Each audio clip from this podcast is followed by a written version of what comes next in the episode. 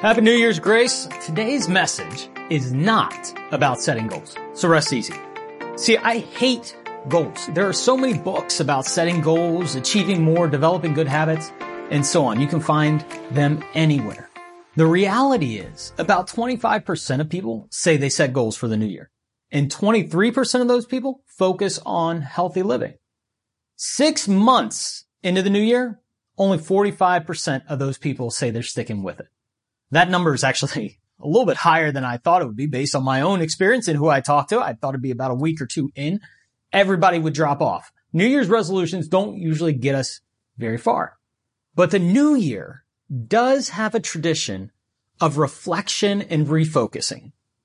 And this extends back thousands of years. In Jewish tradition, Israel used the new year as a time to thank God. It served as a day of remembrance, a memorial for their deliverance. And it acknowledged their dependence upon God. Now that's a powerful thing. They have a prayer in Jewish history. Uh, it's in their prayer book. It's called the Shehecheyanu. And it says this, Blessed are you, O Lord our God, King of the universe, who has kept us alive, sustained us, and brought us to this season. Congratulations. For all the highs and lows of the past year, you have made it to this season. And I believe God has something in mind for you over the next year. So we're not talking about goals today because part of the reason is setting goals for me can be a little bit like my son in Little League. You know, um, he's got a lot to learn. Uh, but one of the things that they do in Little League is just have fun. And if you've ever played baseball or maybe you've just had fun in the backyard, you've probably done this game where you put your head on the, the bat and you spin around, right? You spin around, you spin and spin and spin and spin and you have to race to first base. That's what setting goals can be like for me. I, I have this idea of where I need to go, but I'm so disoriented. I'm falling. I'm staggering. I'm, I'm kind of going all over the place. And I've noticed that there's a difference between how kids do this. They'll spin around, spin around on their bat. They'll throw the bat and some look forward to first base and they're kind of weaving and falling all over the place. And some look down and follow that line. That's a little bit what we're talking about today. Making that choice to do step after step, no matter what. And that will make a huge difference in the coming year.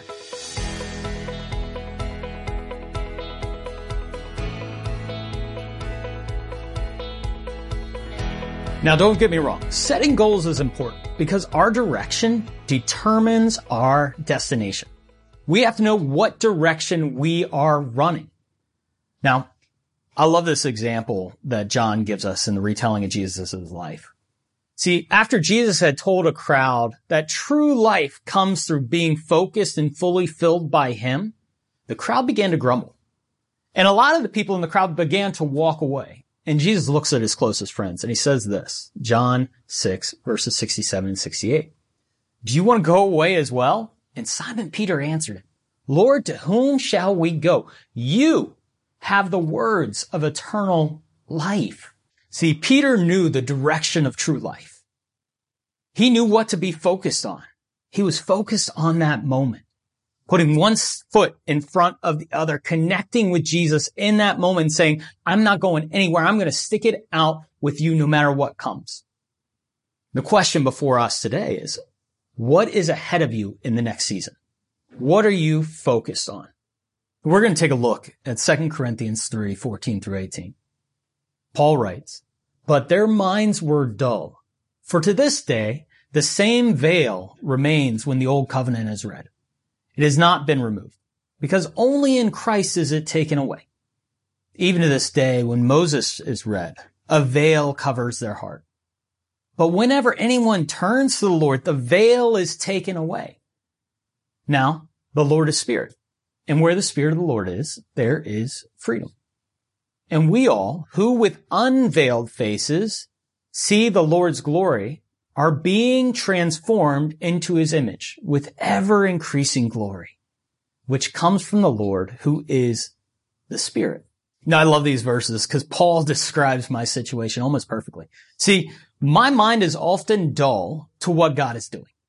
It's as if there's a veil over my eyes and I struggle to see what's right in front of my face. What does it say removes that veil? Turning to God, pointing in the right direction. See, turning to God results in our growth, being transformed into his image. And here's why this is important. See, Paul calls us to something, something I've continually struggled with and have been brought face to face with over and over. Maybe you're like me.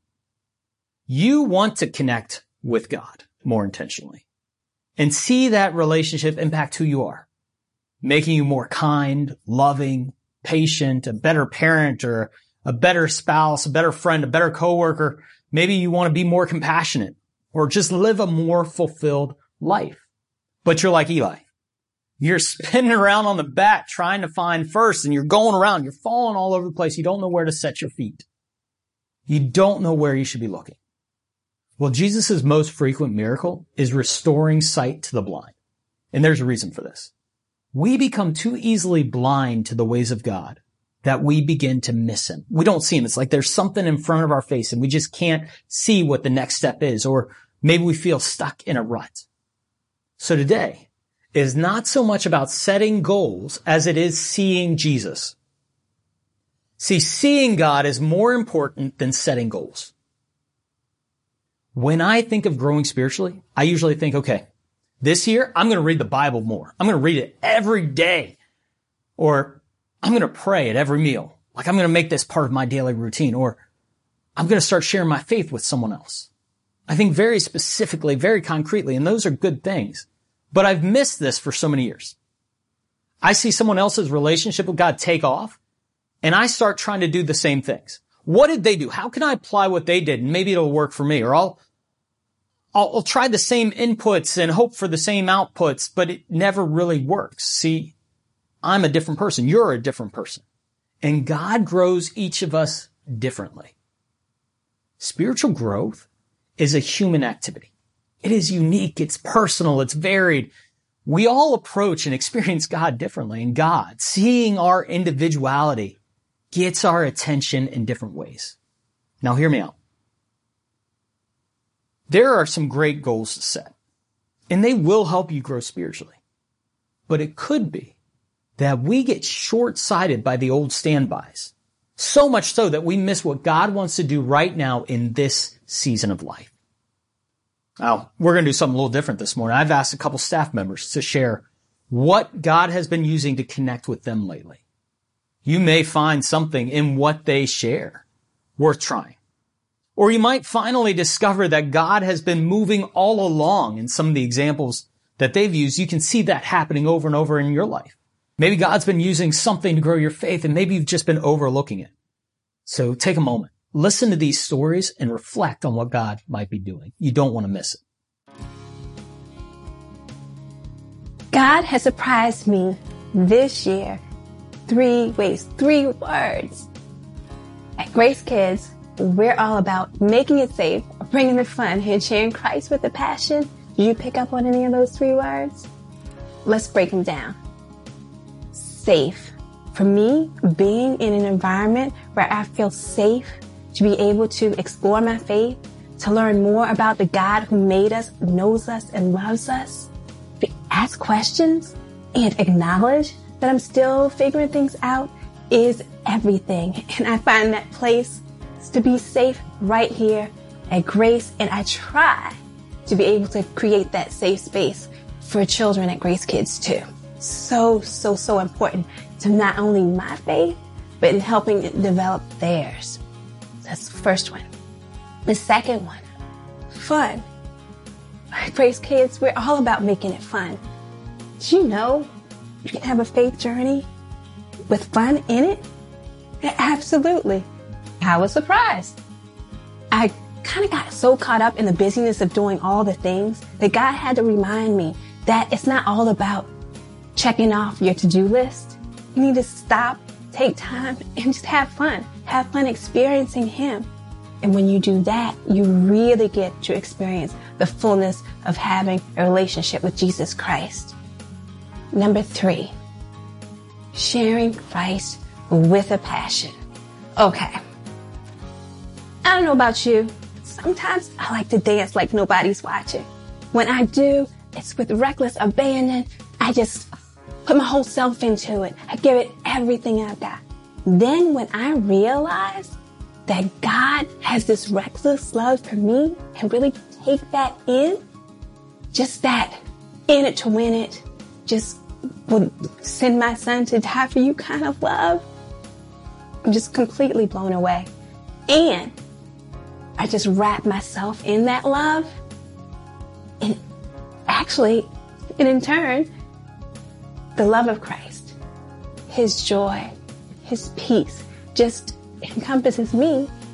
And those around me can actually experience it because I've experienced it. And to me, that is like worth fighting for. Just being able to be in relationship with Jesus Christ and knowing that my relationship with Him impacts those around me too. So it's not just for me. My prayer for you is that you would experience that safe, fun, and passion inspired love of Christ on your journey this year.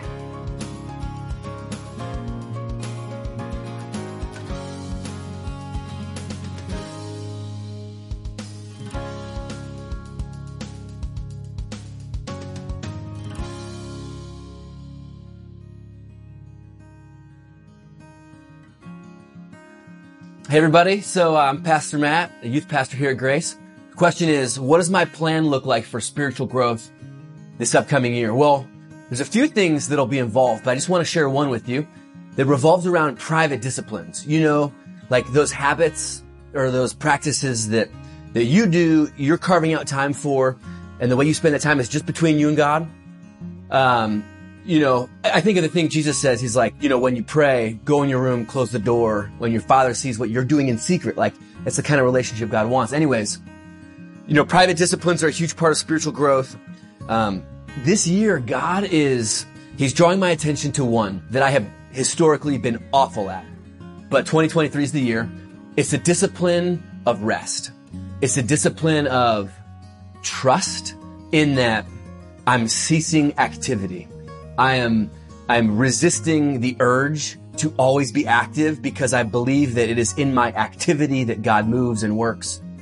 Uh, and God is leading me to spend more time trusting Him. And in my inactivity, in my rest, He's still working. He's still moving. That, that the future of the youth group, that the future of my family is not dependent upon my abilities and my efforts and my work alone, but I need to develop this practice, this this private discipline of rest, um, in in trusting God to do that. It's going to be a big part of my year.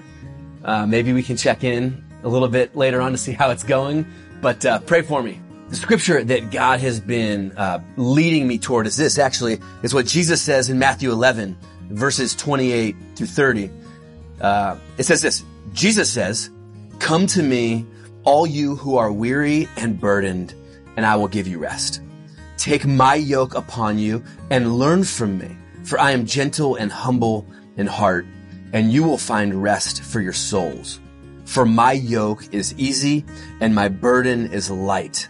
This year, uh, private discipline of joining Jesus in his yoke and letting him do a lot of the pulling is going to be huge for me in my spiritual growth.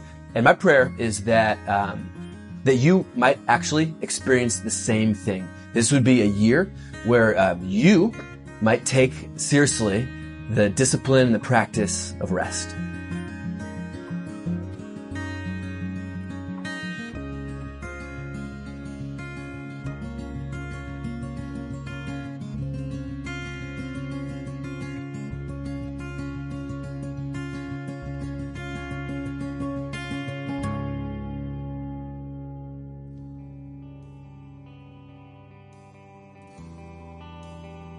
Hi, I'm Anna. I'm the Director of Compassion and Justice Initiatives here at Grace Community Church. And God has surprised me by using pivotal circumstances to grow my faith last year. And you know, navigating the highs and lows of life, knowing and trusting that God is in control, it's one of the hardest things that we can do. Some of you know exactly what I'm talking about. Last year, I honestly lost count of how many curveballs life threw my way. Some really down moments, uh, like the, the visa process that I was going through that was very frustrating and it, it took forever to get accomplished. Um, just dealing with the, the overwhelming homesickness after being so far from home and my country and my family for so long and just navigating probably the most mentally exhausting moment of my career in the ministry. But also I lived a lot of high moments, like holding my best friend's baby for the first time. It was so amazing. And uh, getting to spend time with my mom and working in a quality time in our relationship. And also the final approval of my work visa that allows me to be here and be in this job, being in this position that I absolutely love. So how was last year for you? What were the pivotal circumstances that you had to navigate and how did that affect your faith? I know for me personally, every time I was facing one of those moments, Jeremiah 29:11 kept coming back to my mind.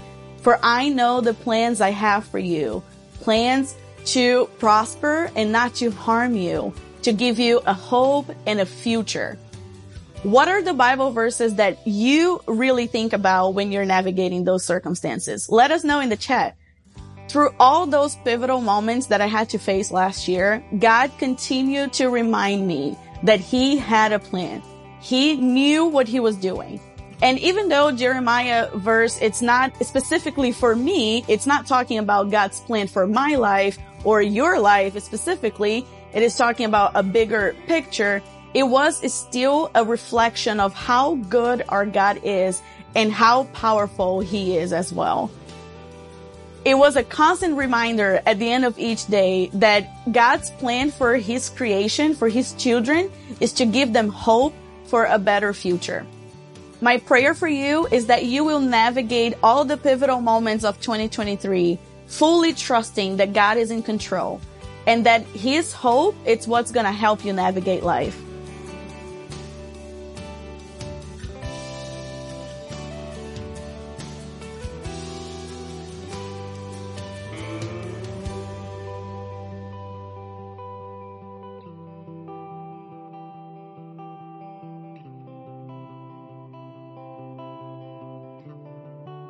These three things that Michelle, Matt, and Anna shared can be summarized as providential relationships, private disciplines, and pivotal circumstances. And each of these show up differently in my life and in your life.